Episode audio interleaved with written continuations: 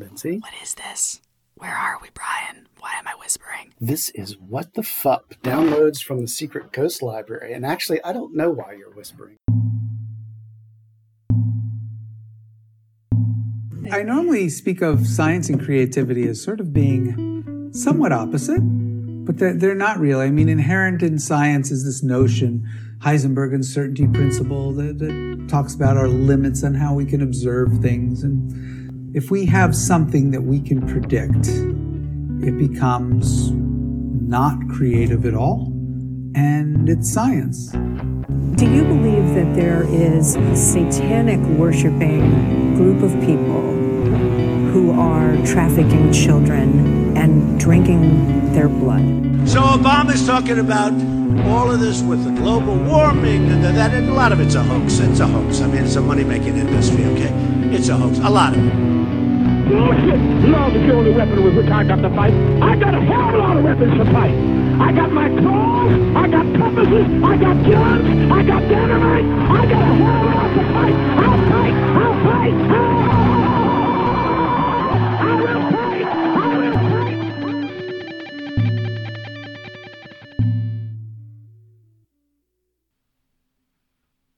Brian, Lindsay. how the fuck did anarchists get such a bad rep? I mean, like, of all the ists, I feel like they're probably the nicest ones. I really don't understand why people hate them so much. I agree. I agree. Right? They're, they're very nice people. Yes. I mean, it, it had a lot to do with the Pinkerton police and the FBI and um, some assassinations, I think. Oh, okay. Well, that doesn't sound super nice. But No, it's not. But um, there, there was there was actually a, a concerted effort on the part of the United States government to eradicate society, our society, of anarchists. Jesus. Sounds conspiratorial, but uh, it's actually history. I heard that that's not the first time that that's happened, actually. Um, It's, it's not. I think it's you that's told me that when the fascists come around, it's always the anarchists that they kill first. Yep. Yep. Yeah. Because they're the ones that are were typically willing to sort of say something right off the bat and and and oppose these folks and not go along with the program. Hmm. So yeah, and they they are generally I think anarchists are generally kind of hated by everybody. It seems, or it. I mean, it, a lot of this too comes about from the misunderstanding, the confusion of anarchy and chaos, equating Right. those two things, right? And so everybody talks about a society descending into anarchy, but you know, by which they mean chaos and not anarchism. Yes, which is uh, a notion that I had, I guess, my entire life, and you disabused me of what last summer? Is that right? Pretty much, yeah, yeah. I mean, it's it's it's. I would say it's perhaps similar to what happens with you know when, when people talk now. The the big buzzword now, of course, is socialism. And how many people who are railing about socialism have ever read any socialist text, really understand what it is, have any idea whatsoever? or critical race theory, for that matter? Exactly. So instead, they're just throwing these terms out there, and they're used as sort of boogie persons, I guess. Yeah, so so um, I, I guess I should introduce the topic here. So today's episode is the first of a three-parter that we recorded on anarchism, and uh, it's largely focused around James C. Scott's book Two Cheers for Anarchism, which I highly recommend. Um, and so in, in part one, we're mostly discussing his essay. In part two, we get into some of the evolutionary science around human cooperation and, and interdependence as it relates to the plausibility of anarchism as a societal model. And then in part three, you dash all of our hopes against the rocks uh, for an anarchist utopia, and it's really fun. Yeah. We'll have to get to that more later. But I found this really useful as a person, again, who I think, you know, I consider myself a baby to all this like political theory stuff. Anarchism, as you explained it to me, was super fascinating. And I'm hoping that this will be a good primer for anybody who doesn't, isn't super familiar with this area. The one thing that I think that we didn't really get to explicitly, at least not as quickly as I would have liked, is like, what is anarchism, Brian? Oops. If it's not chaos. Yeah, Yeah. I, I, I, think it was really before I get into that. I think it was really fascinating. I know we mentioned this in the in the episode, but it's fascinating that you know we, we chose this uh, or we found this uh, text by Scott after we had already, you know, accidentally referenced him or accidentally found him from the uh, uh, Ghost Library piece, the Yeah. hidden transcripts. Yeah, we did touch on that a little bit. Yeah, yeah, I think it's really, really interesting. Or perhaps it was meant to be. Or perhaps it's ghosts. Exactly. Right. Um, so let's let me just say just a few words about anarchism. This is not going to be any kind of exhaustive definition, but just in broad strokes. Anarchism, of course, is inherently anti-authoritarian. In my opinion, I'd say it's about as far left as you can get. It's probably the farthest left ideology there is, and you see this in its opposition to uh, hierarchical power structures. And this, of course, classically uh, means the state. So many anarchists uh, have talked throughout the uh, years, decades, um, and maybe perhaps even centuries about the abolition of the state. So they are opposed to state power and state authority, which, as we will talk about later in these episodes, you know, the first question is, oh, well, what are we going to do? Who's going to collect the trash? And all these kinds of things. But there really is a, a deep uh, analysis of hierarchy and hierarchical power structures in Yeah. many, many areas of life, starting perhaps most fundamentally with the state, but also um, extending to into other areas of our lives. Yeah. It's also, and again, uh, if you're actually talking to anarchists and, and other leftists, you might find some disagreement here. But in my mind, um, it is perhaps synonymous or certainly very closely related to libertarian socialism um, because anarchism is typically anti-communist. And so in terms of economics and the, the economic sphere of interaction amongst people, I would say that it is somewhat socialist, but it is the libertarian piece is very important, which again is not the libertarianism that Americans are familiar with, which is That's right important. libertarianism. So libertarian socialism is uh, very much opposed to authoritarian or state socialism Right. um, and communism, obviously. So this is a mistake that lots of people make. It's it's it's almost funny to me to hear you know people talking about this came up with BLM and and you know Antifa, which is not specifically anarchist, but uh, has I would say probably a large anarchist influence or element yeah. typically a lot of Marxists, certainly authoritarian Marxists and anarchists, do not get along. And so these are not synonymous. Um, so that libertarian piece and libertarian socialism is actually quite important. The combination of those two. So that's that's the kind of general outlook on its uh, on anarchist ideology. Um, of course, there's a lot more that could be said about it. Just as like a super brief history, many people would argue that anarchists have always been around. There's always been opposition to hierarchical power structures.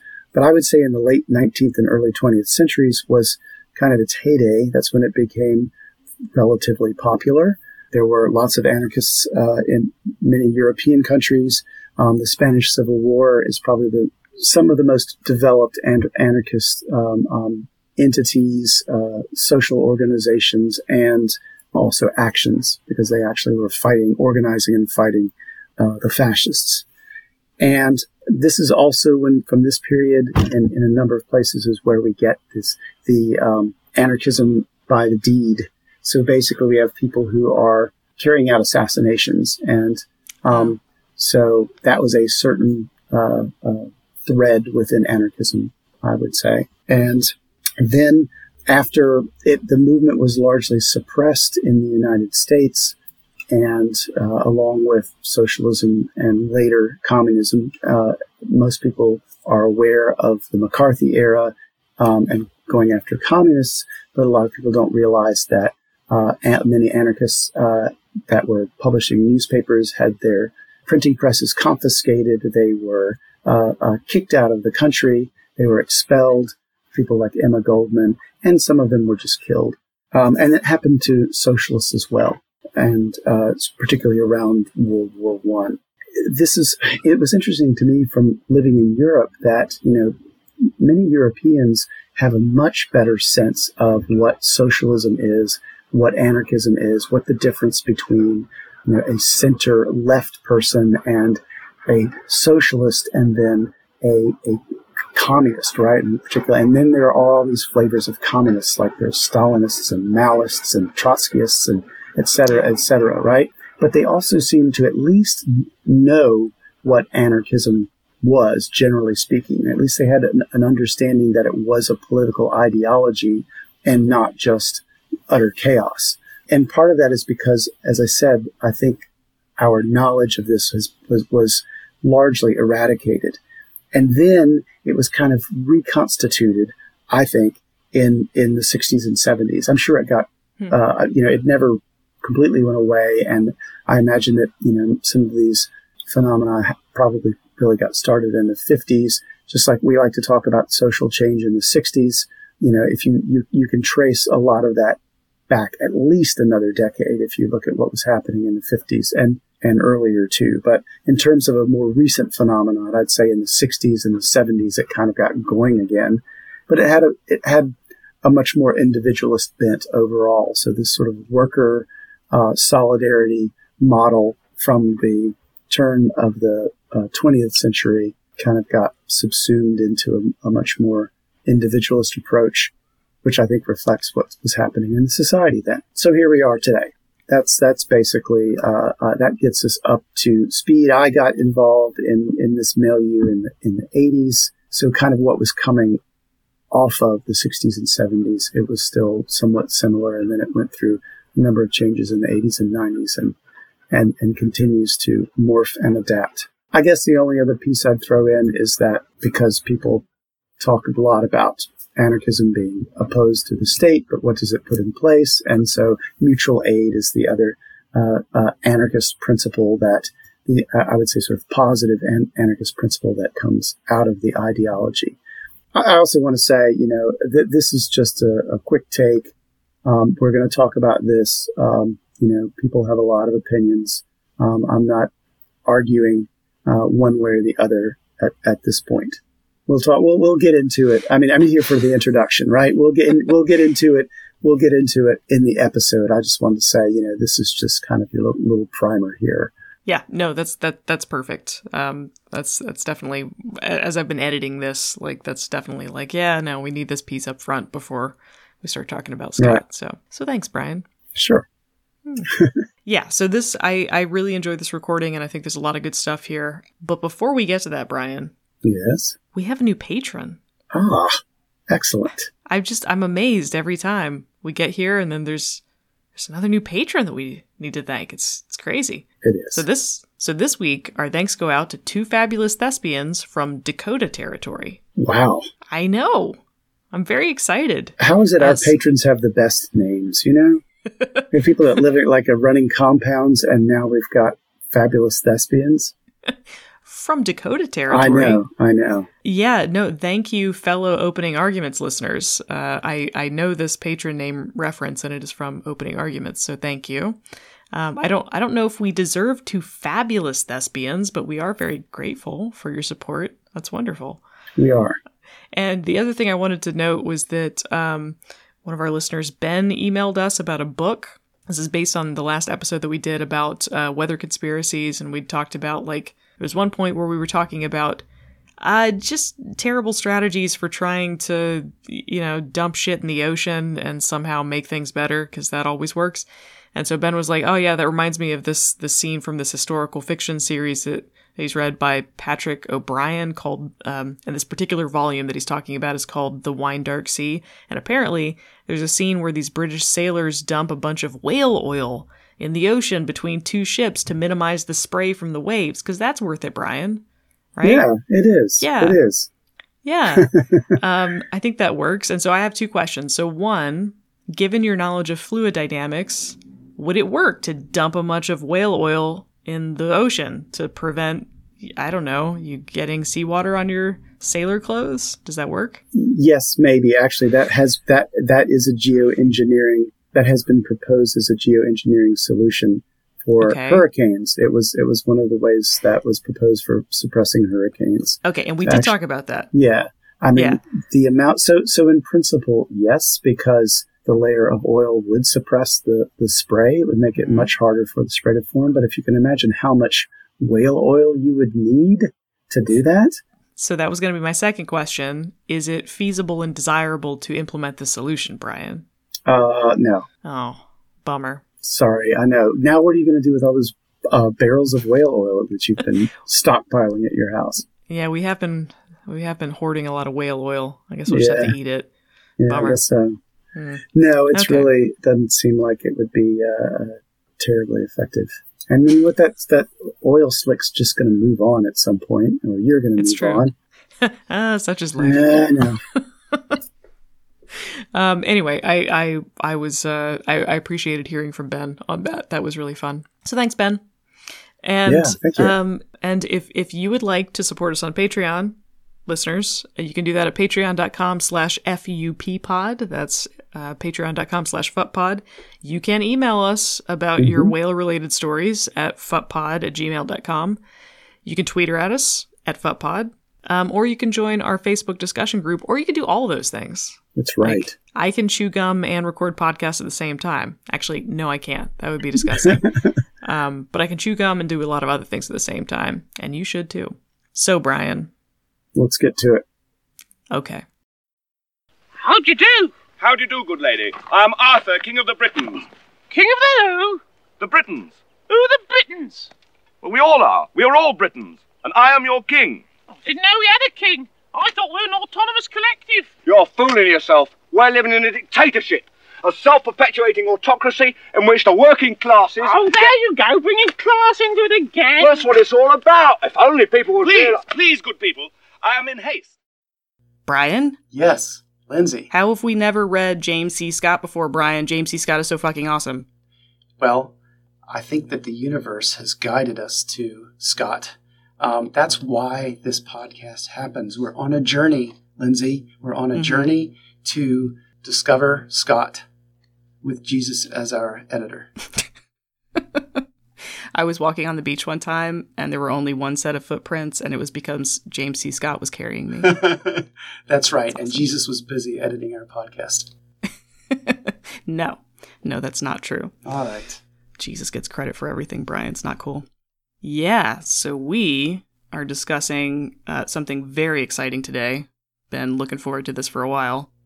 We are. It's an essay entitled Two Cheers for Anarchism by James Scott, who is the inspiration for our whole Ghost Libraries uh, piece, the Ghost Libraries piece of our title, which came from this concept that he uh, came up with called hidden transcripts when he studied master slave societies as a cultural anthropologist. Yeah, yeah, and we just like, uh, yeah, we just stumbled on him randomly because I was like, where, why do we have this joke about ghost libraries? And then you know found that reference to Scott in this in this other article. Um, but boy, I'm I couldn't be happier for that coincidence because um, th- this was great. So we just read the preface of his book, Two Cheers for Anarchism.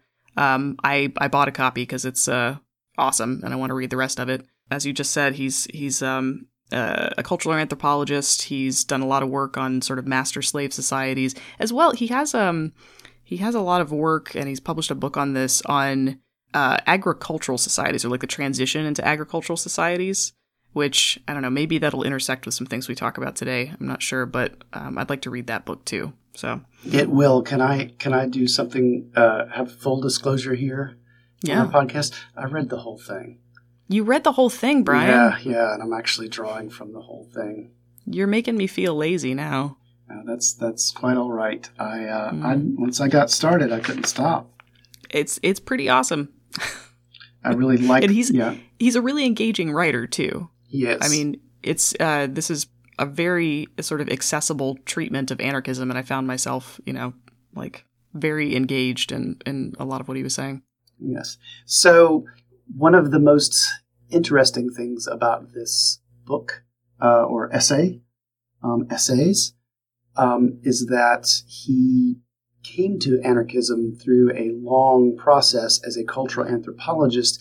He said he was giving talks or lectures, um, and you know maybe he's at conferences, and people would say, "You sound like an anarchist," and then a few years later he'd say something else, and they'd say, "You sound like an anarchist," and people said this to him enough, or those sound like anarchist ideas, that Mhm. he decided to look into it and found out that sure enough, his ideas were essentially anarchist, some some Yeah. variant of, of that. And that is one of the reasons why it's perhaps easy to read. It's it's uh, uh, approachable because he's not uh, you know hammering you with uh, um, a, a stack of books that you need to go read.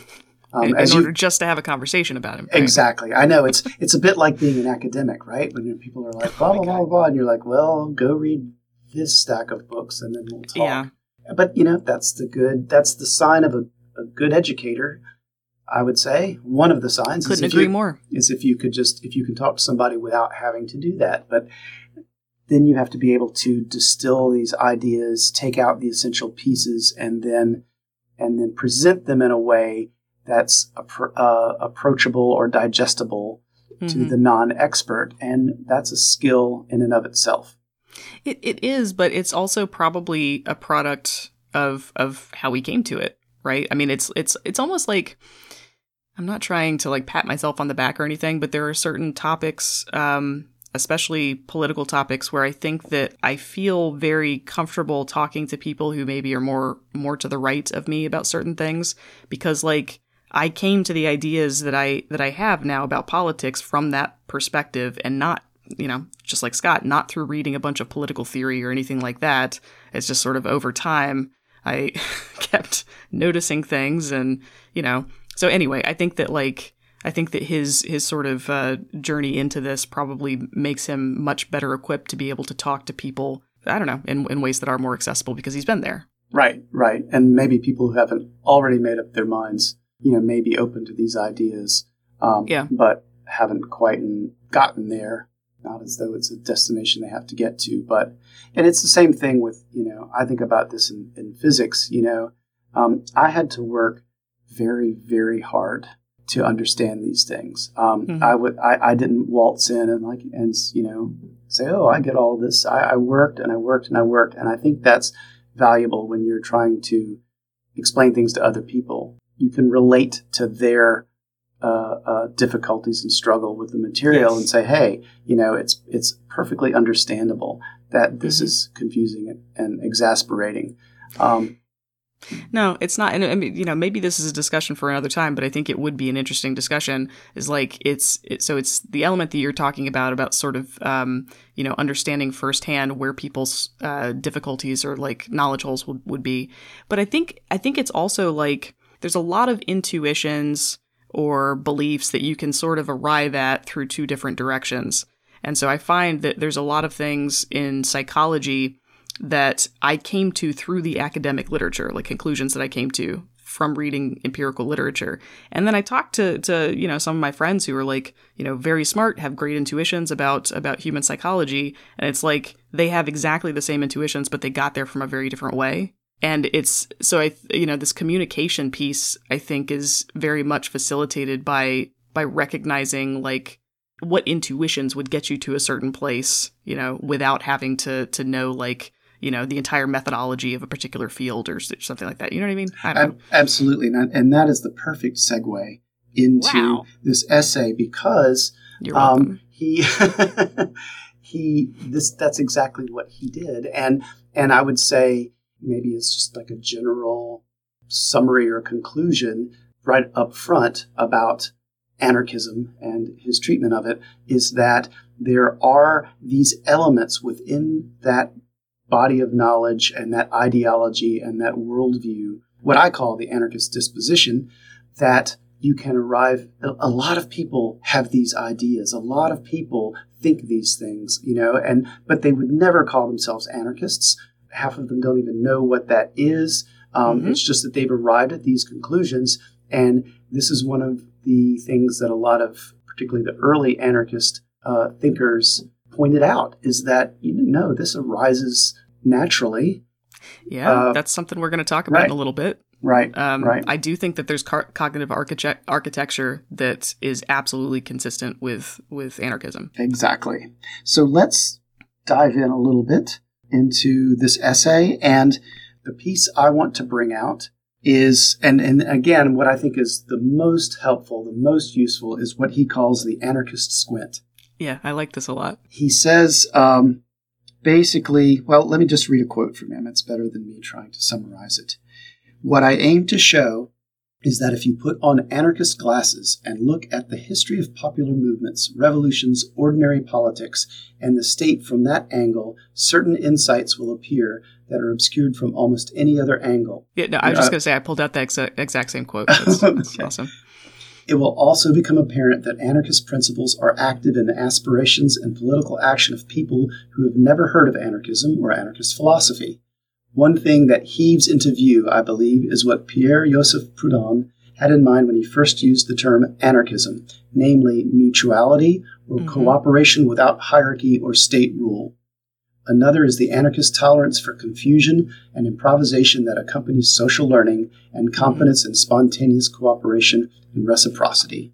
Yes, all of which is uh, actually very much evidence based. Ab- yeah, absolutely. And and this notion of the squint, he said, you know, it's it's like when you some can't see something far off, so you squint your eyes and you can see it a little bit more clearly. And that's why he calls it the anarchist squint, because we're squinting at history. And you know, it's it's an alternative approach to the, the whole lens thing. Everything now is a lens, right? Which I like. Yeah. I kind of like that, but I get a little bit tired of, you know, thinking about the lens that I'm seeing everything through. No, I, I like it too. It's it's a it's an evocative frame, and, and so one thing that it made me think about, like the this this exact part that you just quoted. So you, I didn't know what anarchism was until last summer when you explained it to me, mm-hmm. and I remember that my my first reaction to it was like like shit. Like the, it sounds to me like the things like this sounds very appealing and very intuitive and the things that are appealing about it are actually the things that appeal to me about libertarianism back when I was more right of center. The reasons that I would be skeptical of it now are probably the same reasons that I became skeptical of libertarianism once I moved further left. Right. And I Right. remember you saying, and then we talked about like issues of scale, and you said at the time, like, yeah, that's why I consider myself a post anarchist. So, like, did you mean by that something along the lines of what Scott means when he says, I may not be fully behind an anar- anarchist position in, in full, but I look, I think that it's useful to look at things with an anarchist squint? Is that similar? It, it's it's similar. I mean, another piece about that is, you know, I would say classically, a number of anarchists. Well, you have different strains within anarchism, and what a lot of people think of are insurrectionary anarchists who, Sure. you know, the smash the states uh, folks. There have been a number of people for a long time who've said, well, you know, number one, we can't really smash the state. It's Yeah. more likely to smash us so that we have to think um, about what we can do in the meantime as the state uh, crashes itself. And there was a quote going around uh, that I heard a lot, which was uh, building a new world within the shell of the old. And so they were talking about trying to sort of create alternatives, um, alternative institutions. Um, we'll talk about mutual aid institutions. Yeah. Um, and there have been numerous examples of these throughout history. So that's also kind of what I was thinking. So in, in terms of post anarchists, is that I'm, I'm you know, Okay. I, I realized at some point I'm like, well, fighting with the cops in the streets is is a, it's a losing game. I mean, Yeah. not saying that we that it doesn't have to be done at some point, perhaps, but I don't know. That was I'll talk more about that later, but I think that Okay. yeah. You know, that that makes sense and it does I mean, I'm sure that that we will in fact get to this explicitly, but it does sound similar to to a concession that he makes later on about like it's probably not going to be the case that we get rid of the state. Right. And then he says the thing about the Leviathan, which I think is a reference to somebody whose name I can't remember. Hobbes? Yes. Hobbes. Yes, yes, Hobbes. yes. Yeah. And, and that, yes, that has been referenced by a number of anarchist thinkers, or that, that book and that concept. Mm-hmm. Yes. One of the things that I pulled out of this, I tried to think about, you know, what's useful and helpful about the anarchist squint. What can we, Mhm. what can we gain from it? And I would argue that the primary contribution that anarchists have made in their analysis, it is their analysis of the state as inherently oppressive, right? And not Okay. just the state, but many I- ideologies as inherently oppressive. Now, as you mentioned, Scott also accepts that the state can, in some cir- can in some circumstances, be emancipatory, right? Yeah. And it's not going away. You know, and, and, and, and this is not an argument that a lot of people, I think most people make this argument, let's say when they talk about the police, they're like, well, yeah, it's not ideal, but we need them around. Um, or, you know, we need these rules and these structures because they're, they're useful in some way. But I do think the difference is that anarchists have seen the state as inherently oppressive and it's and it's it's it's interesting with what's going on with the right now because the right is you know has become uh, much more anti-government lately, but I don't think they supposedly. see yeah supposedly well, but I don't think they see it as inherently oppressive. I think they say, oh, it's just the communist states are oppressive, but capitalist states aren't. Um, yeah, right. And exactly, and yeah, we're going to get to that. Uh, to that. Uh, so, but before you before you move on from this, so I mean, do you agree with that? Like, do you think that there there is no possible configuration of a state that would be not oppressive? Or do you think that it's just that the state creates situations under most circumstances that are likely to leave the door open to exploitation? That that's that is really tough, and I'll, I'll have to be honest. I think I've kind of backed away from that question because I think okay. that's something that people on the far left and those especially who uh, become very knowledgeable knowledgeable about it debate, and I'm not sure if it matters. Um, yeah, I I'm with you on that. Like, I mean, if if if virtually like every state in history has essentially done this, then like maybe it doesn't matter if in principle you could you could construct a hypothetical in which it's not. Right. And well, I mean, this is the, well, I'm going to get to the, the, the, things that people accuse anarchists of. And, and usually the first one is idealism. Like, oh, that's just mm. incredibly mm. idealistic. We could never exist without a state. And it may be, and I'm just throwing this out as an idea, that perhaps this anarchist tendency and the use of the anarchist squint could be the thing that could help us to really rein in the state and put a check on its power. I don't okay. know. That that may be unrealistic as well. I, I would say, I don't know. I mean, I think about this, I'm going to talk about this later. Religion, I, I think a lot of religion and a lot of, I, I mean, a lot of religious ideologies, a lot of ideologies that support the state. I, you know, patriarchy. I think these things are inherently oppressive, and that mm-hmm. it's important to acknowledge that these oppressive tendencies are built in and inherent. They are not just. So maybe I am answering the question that way. They aren't just an abuse of power, right? Oh, if we, we can only fine tune it, I mean, mm-hmm. I don't think you can fine tune patriarchy. I don't know. Yeah, I'm, I'm, I'm probably, I'm probably more leaning that way than not. It's just it, it.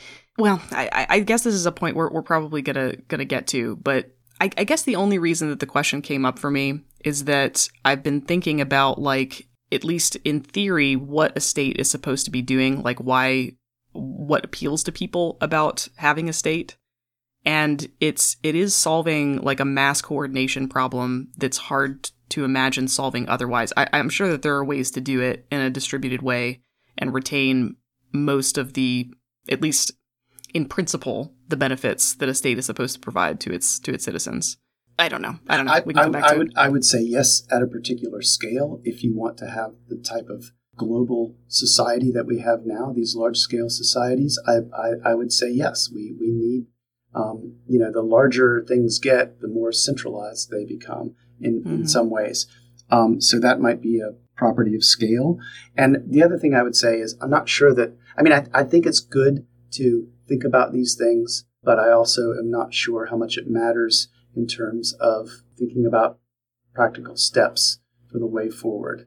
So, yeah. so some, no, some thinking about this, some thinking about this is, is obviously good, but we, and, uh, and, as I say, we, anyone should be careful not to get stuck there because you can get stuck there. And then you, that's when you get these debates between people yelling at each other that are totally unproductive. It's much like a yeah. faculty meeting. So, um, and I would say, supporting what uh, you said and and and um, what Scott brings out is that you know we we find ourselves the situation that we find ourselves in now, ironically, is one where the state seems like the primary counterweight to the political and economic might of multinational corporations. So right. now, now we're saying, oh, we've got a bigger problem here, right? Maybe, you know, the state is not ideal and not good in some ways and, um, you know, has some uh, oppressive factors built into it, but things could actually be worse. I'm going to read a Yeah. quote from him here and actually brings up Hobbes. This, of course, is the great dilemma for an anarchist. If relative equality is a necessary condition of mutuality and freedom, how can it be guaranteed except through the state? Mhm. Facing this conundrum, I believe that I believe that both theoretically and practically, the abolition of the state is not an option. We are stuck, alas, with Leviathan, though not at all for the reasons Hobbes had supposed, and the challenge is to tame it. The challenge Yeah. may well be beyond our reach. Yeah. And that last statement that it may be beyond our reach, that's where I think we get into these discussions of whether it's inherent or not. Is it ever going to go away? Is it not? And yes. There was another point that I thought was interesting and wanted to to know what your reaction to it was. So he says at one point, um, "My anarchist squint involves the defense of politics, conflict, and debate, and the perpetual uncertainty and learning they entail. This means that I reject the major stream of utopian scientism that dominated much of anarchist thought around the turn of the 20th century." Um, and then he goes on to talk about how you know it led to this optimism that the problem of scarcity had been solved and that scientific progress would, you know, essentially be the answer to all our problems. And like when I first read that, I was like, okay, but like in principle, those problems have been solved, and it's just that in practice, it hasn't been implemented because we operate in structures that perpetuate mass inequality. But then on the second reading, I was kind of like, oh, okay, but that's not exactly his point. He's just saying that like he's saying that it's important to to have a, a system that allows for perpetual debate and disagreement. Is that the point there? Well, and that you have to shift and adjust. I mean, this is, you know, it, Right. uh, the, Ooh, so. you have to let it be a dynamic system. There you Eh? go. Exactly. So Okay. you know, one some some people would argue that you know the solving of these problems um, in terms of you know food production and you know uh, scarcity would not have been possible without capitalism. Right? Some people would say. Now, I'm not saying. Um, I think anarchists would disagree. Um, I would disagree with that. But uh, a number of people say, well, this is how we got these things. We got factories, we were able to produce stuff. Uh, historically, you had these strains of leftist thought. You had um, anarchism and communism, for instance. Uh, you know, Marx. And so, what, one thing that we're going to see is uh, uh, anarchist disagreements with Marxism in particular, because they pot, they said, all right, you know, capitalism has produced this sort of um, you know, we, we, we transitioned from the medieval, uh, uh, you know, feudal society to a capitalist society, and then the next step is communism. And and I'm going to talk about this much more later. But anarchists, that's where anarchists were like, uh, no. I mean, we agree on some, we agree on the oppressiveness of capitalism, but the anarchists foresaw the the issues with state communism a long time ago. Um, And so I think he's he's talking about that in terms of, but I think I think the Marxists, the communists, and the anarchists did share this sort of scientific utopianism, like, oh, now we can solve, you know, we, we are we're producing fact food, you know, people don't have to live as peasants anymore. That's what I think he's he's addressing, and Yeah. I agree with you that these oppressive and rigidly hierarchical structures are really the problem. And I guess, and this is long winded, but I guess the point that I was trying to come around to is that as an anarchist, right now it doesn't matter. Here's where we are. We've we've produced these things. And and the other thing is that there are potentially anarchist ramifications and ramifications for increased freedom in all of these things. Well, or in some of these things, right? I mean, distribute, you know, now that we don't have to produce every thing in giant factories that require um, uh, tremendous capital, because doing that collectively without with, without this other without the capitalist machinery is a difficult thing. So Yeah. the extent to which we can do that, we can localize that and scale that down is significant. Now it might it might mean that producing things like jumbo jets, like you know, are, is is maybe not possible Yeah. right? I mean, maybe it is and maybe it isn't. But the, I think the point here is do we want those things? Do we need those things? You know, so we don't have, we won't have just in time uh, uh, economic models, but so what? I mean, we might have to go back to, or we might have to get to a situation where no, we can't, you know, click on a button and two days later something arrives at our doorstep, right? Yeah, I think that would be fine. Yeah, I think so We've too. talked. This came up before, didn't it? There was some stupid Amazon commercial where it was like there was a kid's birthday party and the person dropped the cake and they were like, "It's cool. Amazon will get you a new cake in two hours." Yeah. It's like, no, that's not good for anybody. That's right. That's not good for the kid. That's not good for the for the the anyway the Yeah. behind the scenes stuff. Anyway, sorry. So, but th- that's that's been a question that that I I has been very salient to me as well as I've been reading this stuff because I think the question is like what what are the benefits at least in principle that the that the state is providing here in terms of like resilience to catastrophe and I don't know a variety of things. And are those things worth losing given the costs imposed by, by living in a state society? And maybe, as you say, it doesn't matter because it's here and we have to live with it and just figure out, you know, what to do given that we live under a state. But I don't know. I've been sort of grappling with those kinds of questions. Yes, and you know, as we've seen, um, states can take some wild swings in different directions and Sure. become, you know, suddenly they can become significantly more oppressive to larger groups of people. Though, again, from an anar- anarchist perspective, one could argue that they're always oppressive to some groups of people. In fact, Yes. it's, I mean, we'll go down that Yeah. rabbit hole. Actually, that's a good lead into another piece I had here about um, you know what's wrong with the state. So you, you we hear this stuff Good. from the anarchists, and they say, all right, well, people would ask, so what's wrong with the state? And I, again, I want to read a quote from him because he says it better than I could. He says the state arguably destroys the natural initiative and responsibility that arise from voluntary cooperation. Hmm. Further, the neoliberal celebration of the individual maximizer over society, of individual freehold property over common property, of the treatment of land and nature and labor or human work life as market commodities and of monetary commensuration in, say, cost benefit analysis, for example, shadow pricing for the value of a sunset or an endangered view, all encourage habits of social calculation that smack of social Darwinism. Again, I pulled out that exact same quote. and you know, we'll talk more. I mean, th- this this opposition to social Darwinism is, is is a key tenet of anarchism from the beginning. We'll see this Yes. in Kropotkin and others. And you know, I just can't stand it. Yeah, so but I have a question about that because I, I I think uh I, I probably I may agree with everything in that quote. I'm just I'm I'm chewing on one part of it. I definitely agree with all the shit about the the neoliberal celebration of the individual maximizer of society. That seems indisputable. Right. The one thing that um I, I probably agree with, but I'm just I'm I'm trying to think I'm trying to think through this, right? Is the the part about the the state arguably destroying the natural initiative and responsibility that arise from voluntary cooperation, like fundamentally corroding our natural instincts to cooperate.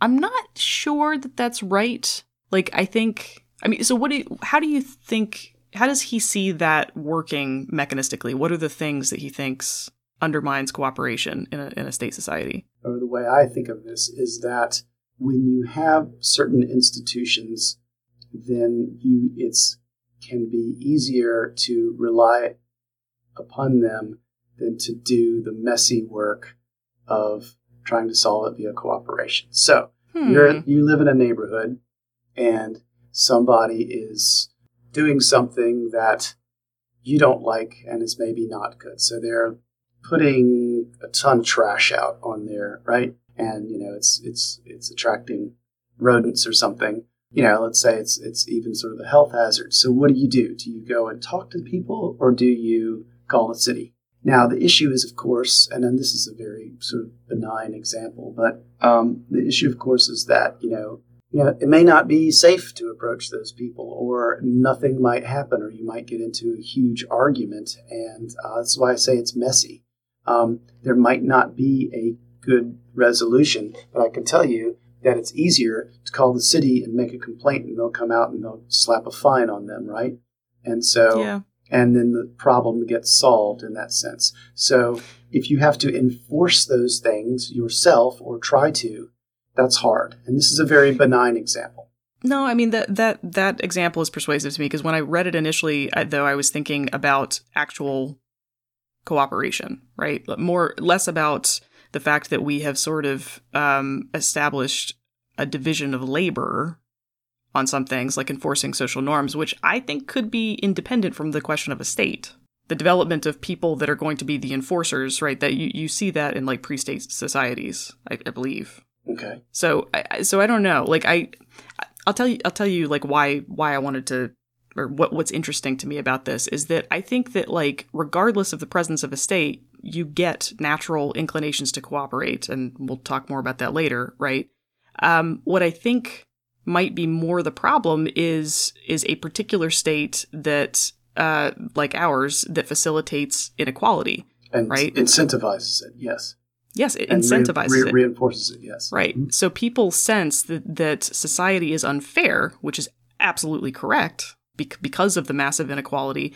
I think that that there's lots of evidence that that corrodes people's natural impulses to to to cooperate. Interesting that you bring that up because the next thing that I had here, the next quote that I was going to read, and the next point I was bringing out is that Scott recognizes that extreme wealth disparity is antagonistic to freedom. And again, Yeah. so this gets to that piece um, of both classical anarchist thought and also Scott's thinking. You know, is that that this is a big issue. This is a big issue, and so you know, you I think the way you just expressed it is probably better and maybe be- or better than the example that I gave because I was trying to think of a very extremely localized, hands-on uh, kind of argument. But let me read this quote from him and see if that addresses what you're talking about.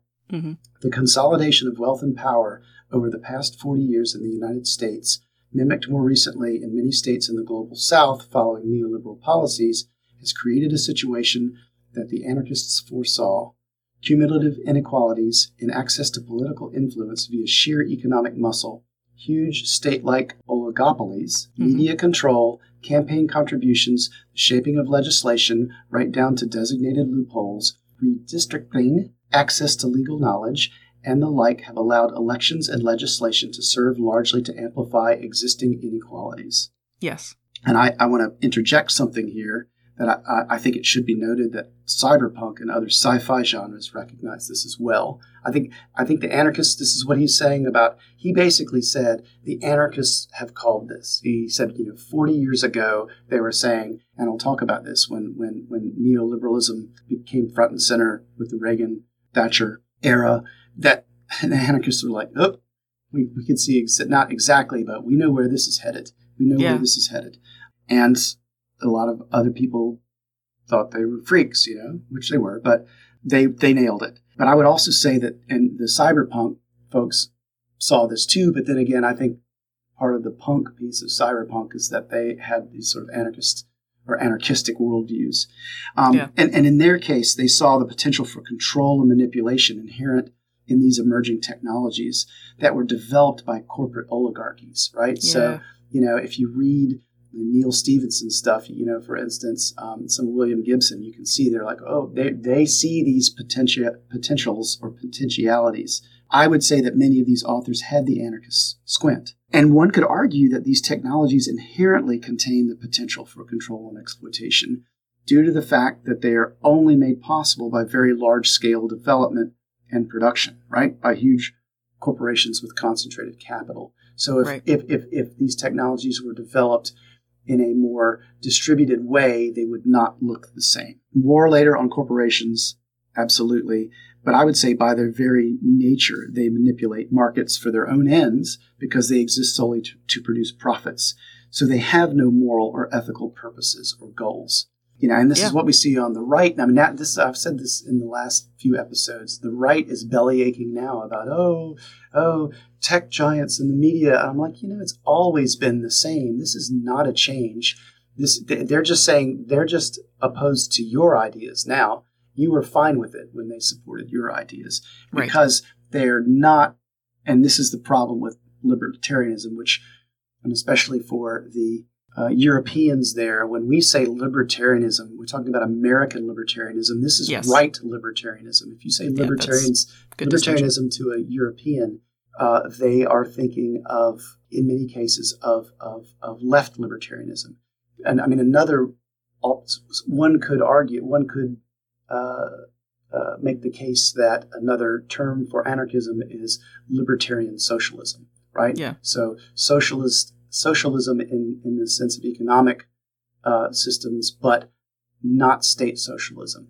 And this is the other thing that the right gets wrong is that oh, you know, they're lumping all this, all you know, the anarchists in with the Marxists and the communists. And like, no, you don't realize that this non-state piece puts anarchists at odds not only with capitalists but with communists too. And it Oh, sees yeah. and it sees the the the uh, similarity between these two positions by through their worship of the state. Right. Let me continue with this uh, quote of his because I think this is uh, very interesting. He said, It is hard to see any plausible way in which such self reinforcing inequalities could be reduced through existing institutions, in particular, since even the recent and severe capitalist crisis beginning in 2008 failed to produce anything like Roosevelt's New Deal.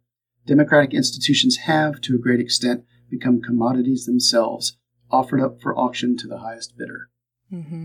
that was addressing the wealth disparity piece and and the extent to which it is built into Yes. these structures. Right. I just want to bring up a couple of other a couple of other points um, uh, from Two Cheers that I thought were important pieces of the anarchist squint, as he as he calls it. So we talked about uh, uh, the state being inherently oppressive, or at least at least you know thinking about that, debating it. Um, you know, uh, being open to that to that notion that that we've got you know we've got some inherently oppressive aspects to Yeah. it. Um, another is that change occurs from acts of disruption, not gradual whittling, whittling away. And so he says that acts of defiance are necessary to at least get the process going, right? And then the rest of society can slowly accommodate to the changes. And this is what we're seeing with, with Black Lives Matter. You know, everyone's like, oh, oh, they're doing, you know, it's, it's disruptive, it's horrible. Well, guess what? The other going through the the the normal channels has not worked. And if you look at history, I think we see that very clearly. That uh, Yeah. So I would say, well, this gets to it. So I would say this, you know, obviously, uh, acts of disruption. This is a role that anarchists um, have played in modern history, right? Including those who claim the title explicitly and those who have these tendencies. You know, Mhm. that's one contribution that they have made to society. You can decide if if you think that's a good one or not.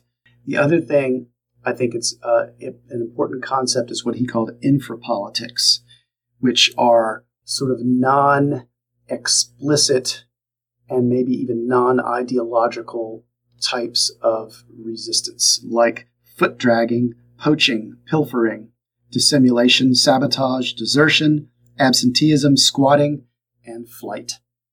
And and, you And know, general strikes. and general strikes. Yeah, I mean, general strikes tend to be at least when they uh, coalesce, then they become these political, uh, you know, things with explicit political ideologies. But as he points out, it contains a lot of people who would never call themselves an anarchist, and you know, are willing to steal from work or whatever this kind of pilfering or you know slow down production and and this is true you know in the factories right where people were being horribly exploited, right? These were awful working conditions. So they just slowed down production. They're like, screw you. You know, I can't afford not to have this job. You kind of got me caught. So I'll just, uh, you know, decrease my production by 25%.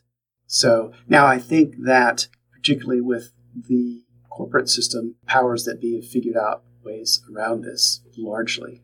Well, they, they, they, they've put up some barriers to it. Let's put it that way Uh, wait, put up some barriers to what specifically? to to that kind of um, um, foot dragging or poaching. I mean, look at look at what's happening Right. in in, in um, Amazon warehouses now, where they they have a monitor that tracks you, and if you go to the, the bathroom and you stay too long, Mm-hmm. there's an, uh, essentially like an alarm that goes off. There's you know, and, Yeah. and then and then you get reprimanded, and or you get paid by how many minutes you're actually working, as opposed to you know all in the all. See, this is this is where this stuff intersects. All in the name of efficiency, right? Mhm. Efficiency, supposedly, but then the the purpose that it's serving is to produce profits for Amazon, right? It has Yeah. it's nothing about the benefits or, or well-being of the of the workers is not even a factor that's taken into consideration. No, it's it's not. Uh, it's it's not even strong enough to say it's not a priority. It's uh, absolutely disregarded by all these policies. And It's been intentionally excluded. I would say. yes, Yeah. yeah. I think that I think that that's right.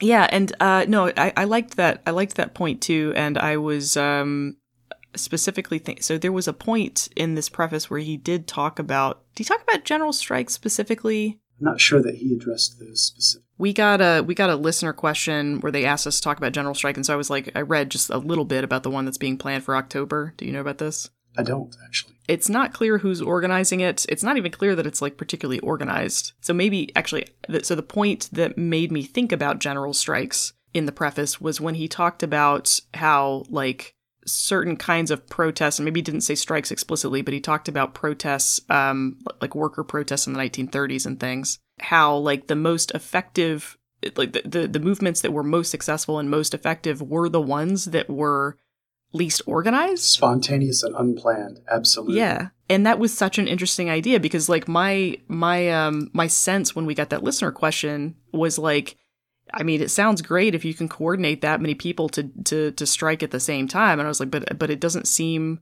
it seems very difficult to get that level of coordination unless you have like a perfect storm of events that motivates everybody to do that at the same time. But what i hadn't thought about was the fact that the lack of coordination itself would be an inherent advantage because as, as Scott said, there's nobody to negotiate with. That's right. So all, so your only option, if you actually do have sort of a mass revolt, is to actually address the needs that people are expressing. Absolutely. Um, yes. Which So- I thought was fascinating. Yeah.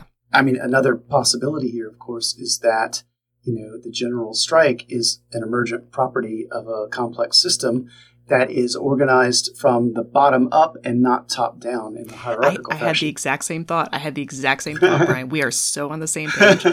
Um, and it and it made me think. So I know that what's going on right now eh, with the labor shortage, it's not a general strike, right? But it kind of is is starting to feel that way, and it feels possible that it could it could take on that momentum to the degree that it becomes that. And it's it's not organized. It's the product of everybody being fucking exhausting, and uh, you know having I don't want to say enough breathing room during the pandemic, but like some things have sort of converged during the pandemic to to give a lot of people who otherwise may not have had the the time or opportunity to do so to really examine what their lives looked like in a capitalist system like ours and be like, you know what? Fuck this. right, right, right. I'm not doing this anymore. Back to our intro thing. Now we see the violent inherent in the, inherent in the system, and you know I hear a lot of people complaining. Oh well, you know people don't want to go back. Nobody wants to work.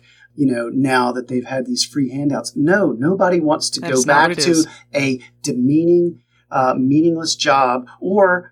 And then it's not even that. Maybe they actually enjoy the job, but what's demeaning is that they're not getting paid enough.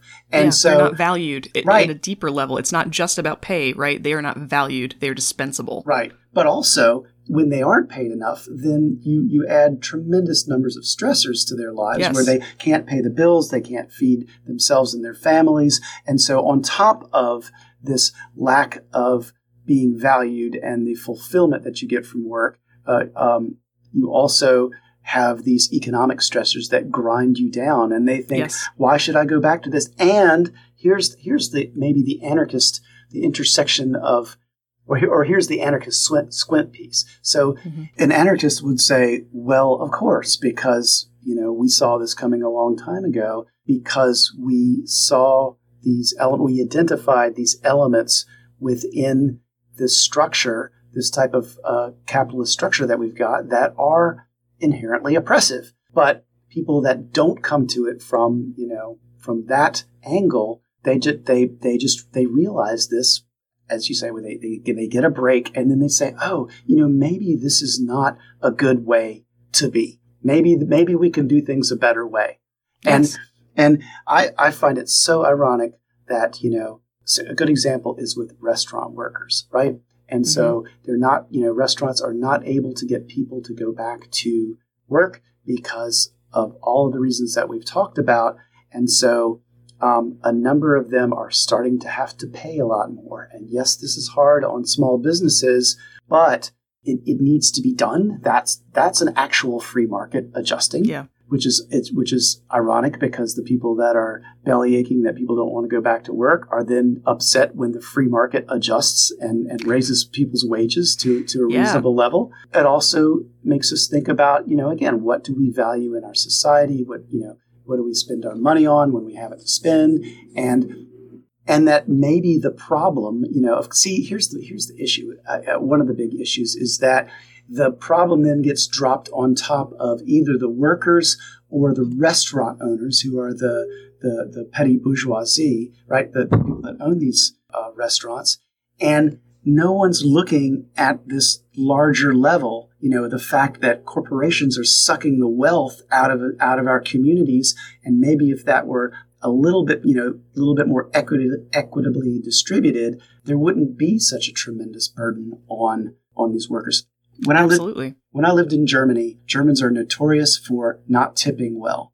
Why? Because restaurant workers are paid a decent wage. I Yeah. have had I had I remember going to a bar and giving like uh, like I don't know. I was like, oh, I better give at least like a euro for every beer, and I gave the guy like three, and he gave two of them back to me.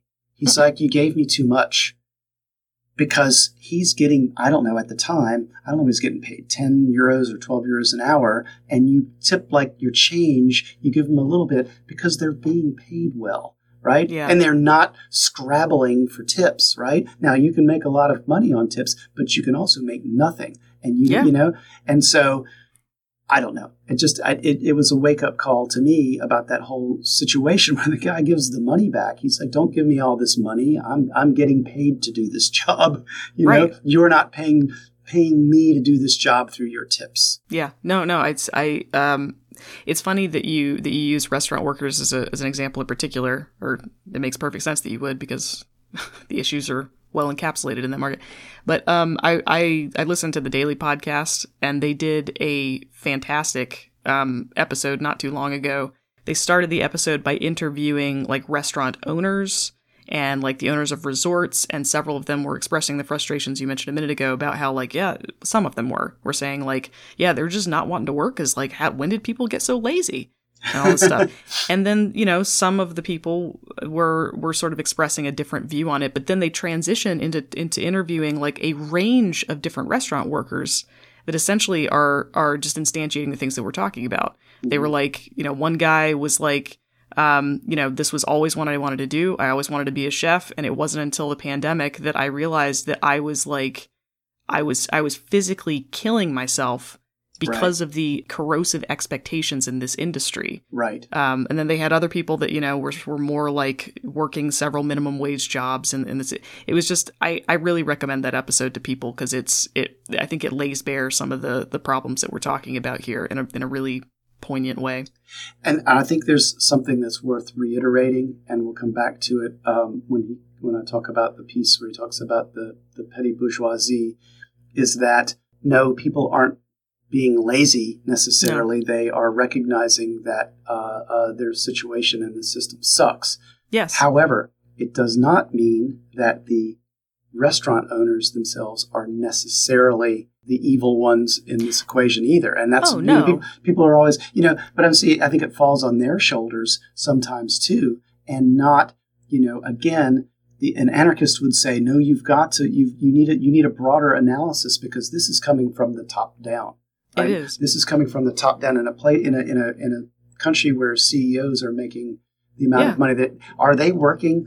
Uh, I mean, are they necessarily working harder than that chef? Well, I'll tell you something, man. People who are, are I've worked in restaurants. That is hard fucking work right there. Right. And people work their asses off, right, to Mhm. get you your food out, you know, the way you want it, fast. And it's it is not easy work. So I I would push back against you know this laziness piece because Oh yeah, no, that's ridiculous.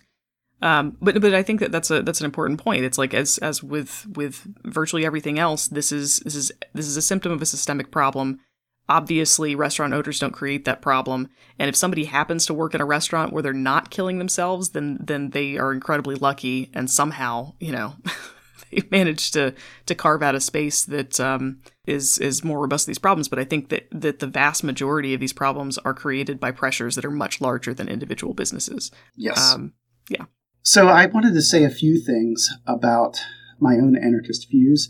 This was very interesting for me to read this for any listeners who already had this orientation. I'd be interested in hearing what you had to say, and it's also interesting to me for those coming outside of this uh, milieu. And I, I describe anarchism as a as a milieu rather than a movement typically.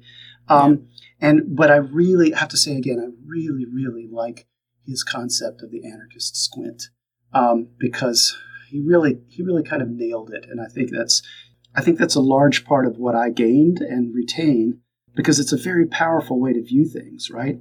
And I think it provides insight, as he said, from a different angle. And I think he's uh, he's right that anarchists nailed it in many cases.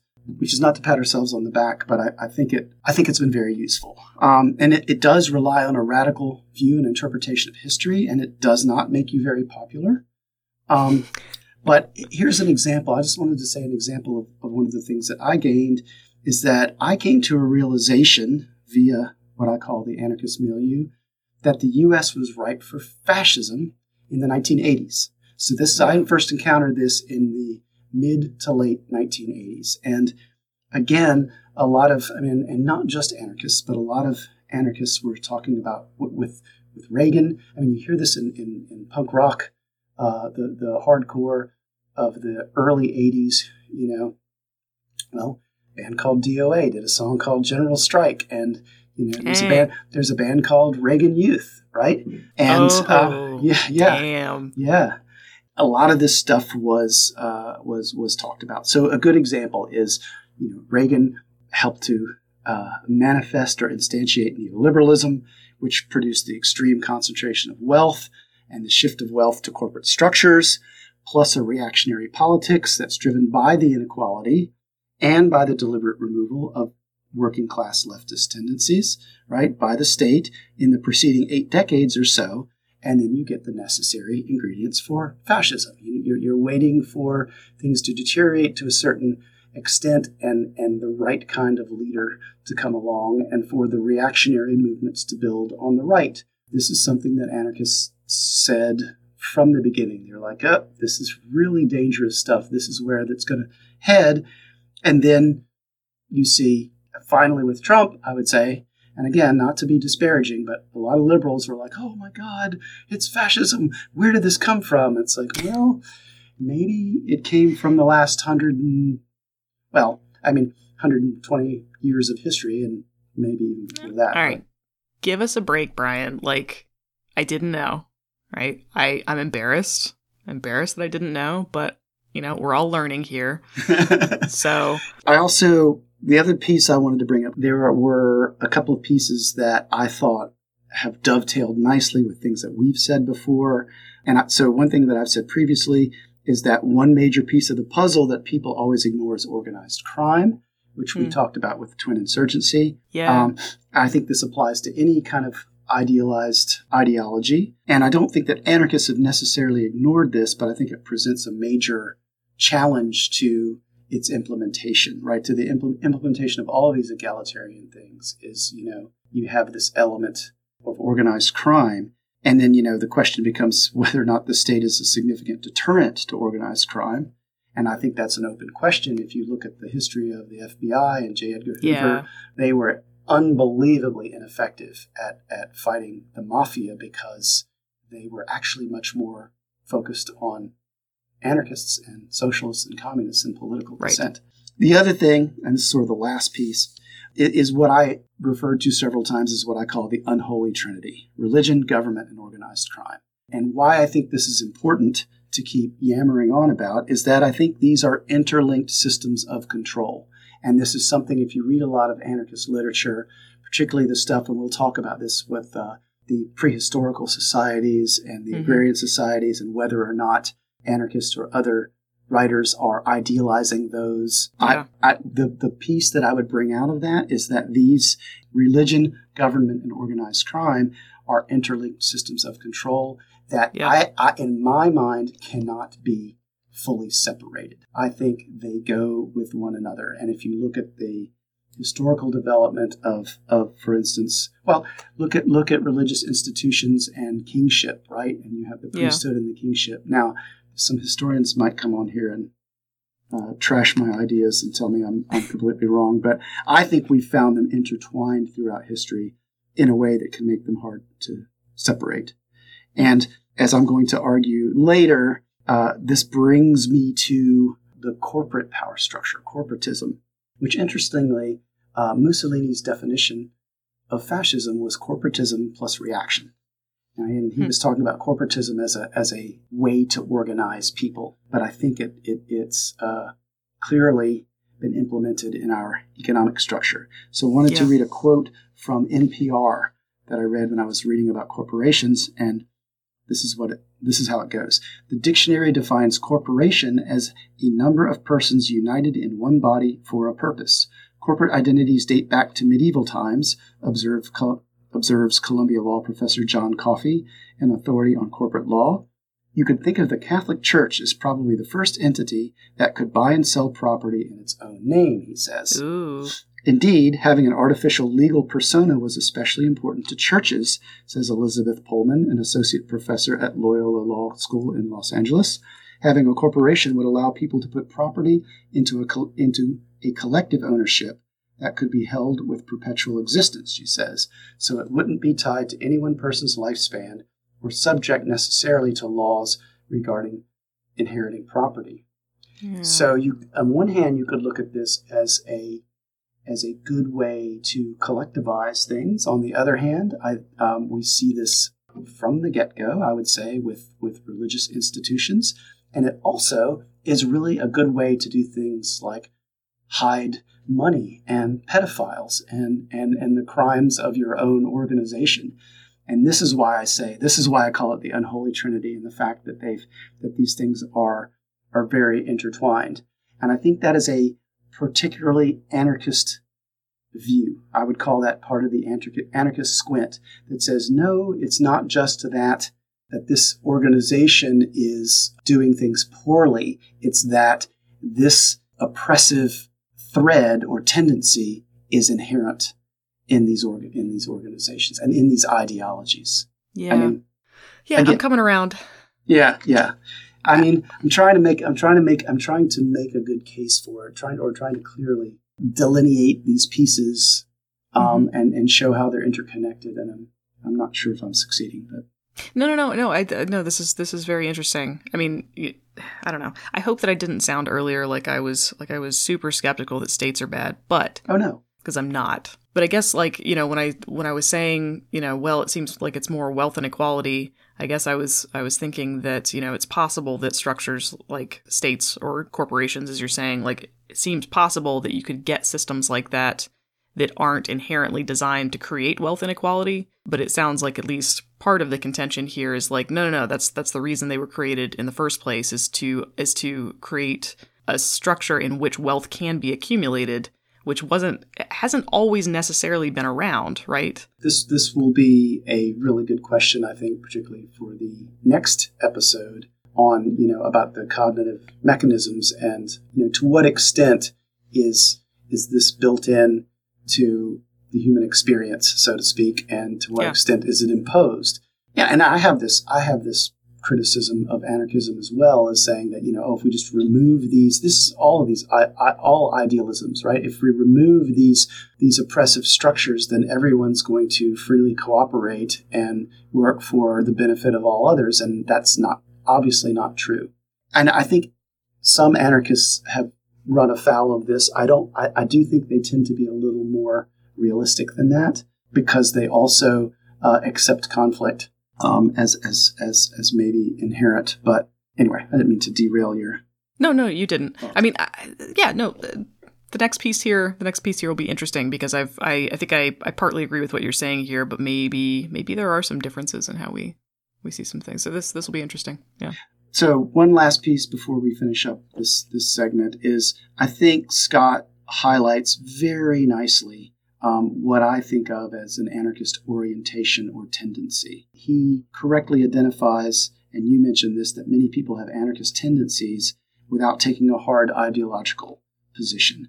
Yeah. And and and I think that's very very useful. And that's one of the reasons why his essay is so approachable, right, and accessible because he said, yeah, you know, think about it this way. You know, a lot of people do these things or have these opinions and and not just those who have read all of these books. Right. The um, for the last piece there, I would say in terms of a, uh, an orientation or a tendency is the anti-authoritarianism, right? Yes. That's that's a constant and central component that I think links many of these the many flavors of, of anarchism together. And it's also, I think, what really that's been one of the most useful things. This anti-authoritarianism has been one of the most useful things I've gotten out of it in my life. I mean, it can manifest itself as like a you know a simple rejection what I talk about surface level rejectionism, what I think of as like heavy metal Satanism, like, oh yeah, we're going to offend our parents.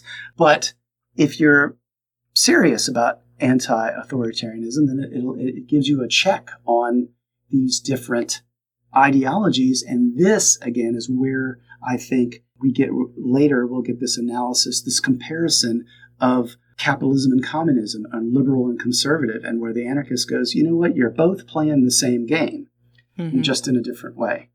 Yeah. So that's sort of the lens as we or the squint of of, of, of how to view. Oh, right, squint, right. Yeah. so it's probably a good place to wrap up here.